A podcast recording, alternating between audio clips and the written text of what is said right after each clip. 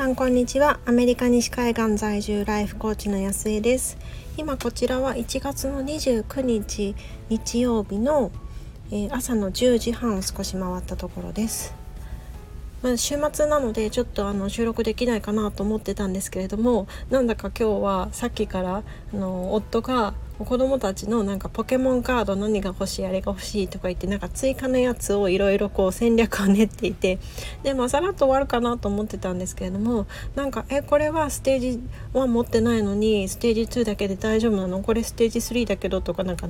いろいろいろいろやっていて意外とこうもう1時間ぐらいやってるんですけどあこれはなんかスタイフ収録するチャンスかなと思って今あのクローゼットの方にウォークインクローゼットの中にこう逃げてきて収録をしています。え今日はえ子供からなんかふっと言われたこうマミのこと大好きだっていつも約束守ってくれるからっていうその約束を守る守るということについてお話ししてみたいと思います。私たちってこう日々こういろんな小さな小さな約束を多分いろんなところでしてると思うんですよね。例えばうーんその子供たちとその買い物に行った時にこれ欲しいって言われて、うん、今回はちょっといっぱいスナックもあるからじゃあ今度来た時にしようねとかあれやってって言われた時にじゃあ今度ねみたいなこう気軽に今度ねっていう風に言ってる、まあ、こういうのも含めて全部全部こう約束だと思うんですよね。まあ、なんか、まあ、人によってはこういう今度ねっていうのをこうその場をこうしのぐこういい何て言うんでしょうこう便利なフレーズとして使ってる人もいると思うんですけれども、まあ、特にその、まあ、大人だったら 何て言うんでしょうこう社交辞令としてああんまりこう気が乗らないんだなとかなんかそういう風にさしてもらえると思うんですけれどもあのことこう子供たちに関してはこう今度ねって言われたらもうそのままこう言葉そのまま取るじゃないですか。でまあまあちょっとそういうこう認識のズレがあるところに関しては今度ねっていうのにいつもいつもこう言うことを聞いてくれあ言うことを聞いてくれないというか、まあ、いつもいつもその今度が来ないっていうふうに思ってきてあ今度ねって言われたらうんそれはダメだっていうことなんだっていうふうにどんどんどんどんこの経験から悲しい悲しいことを感じてでそういうふうに感じていってしまうそんなことがあるのかなっていうふうに思います。で私自身別に親からそういう風にやられたっていうわけじゃないんですけれどもなんとなくその、まあ、友人だったのかなとは思うんですけどなんかいつも今度ね今度ねってこういつもいつもそういう人がいたんですよね。でなんか私としてはこうチャンスがあったら全部やりたいみたいなタイプなんで例えばどっかに行ってあなんか気になるところがある気になるレストランがある食べてみたいものがある行ってみたいショップがあるとか思うとわーってこう全部行こうとするんですよ。でもなんかあの一時期一人じゃなくってこう他の人といろいろ一緒のところを回ったりしていたタイミングがあったんですけれどもその時にいつもその人は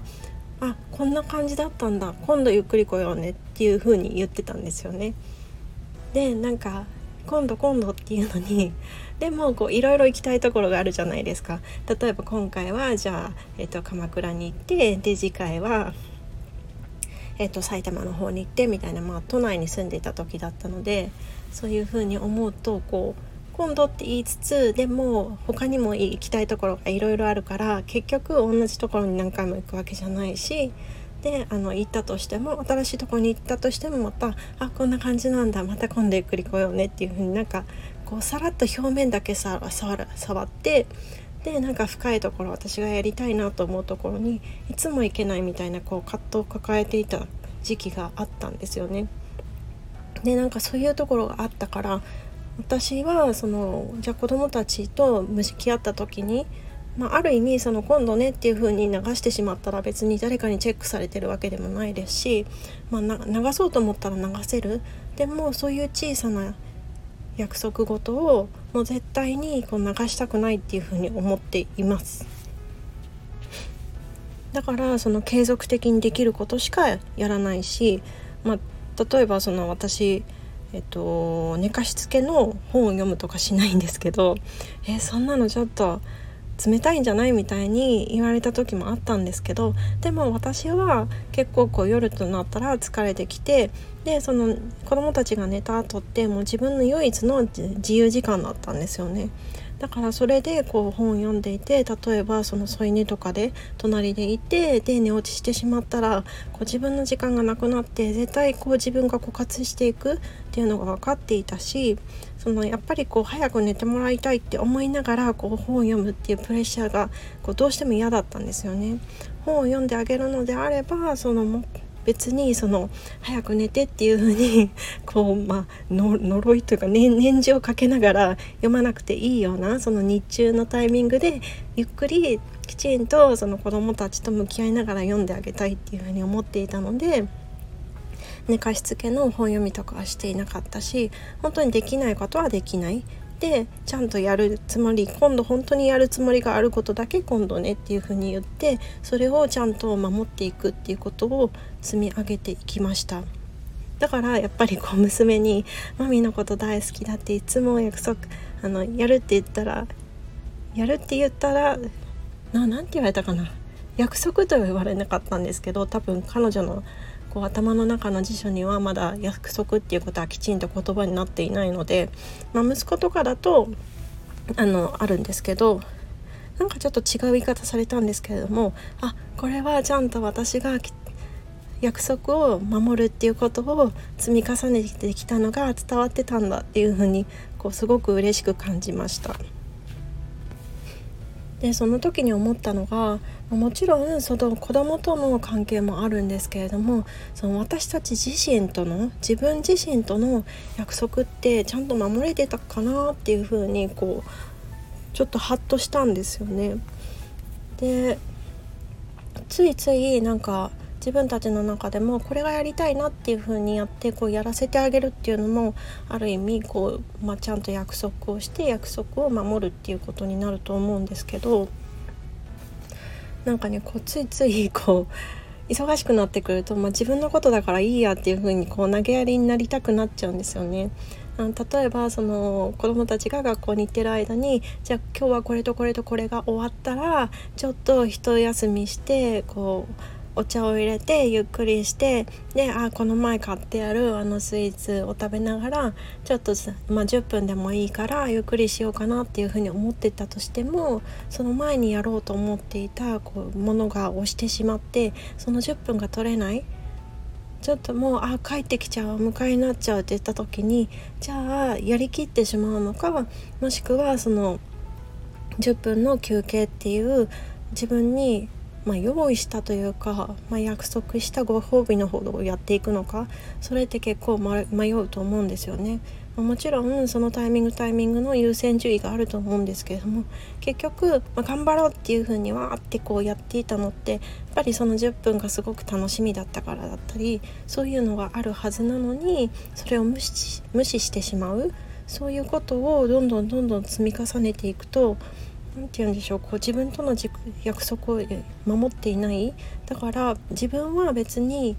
うーん約束を守る守ってあげる価値がないんだっていう風に言ってるのと同じなんですよね。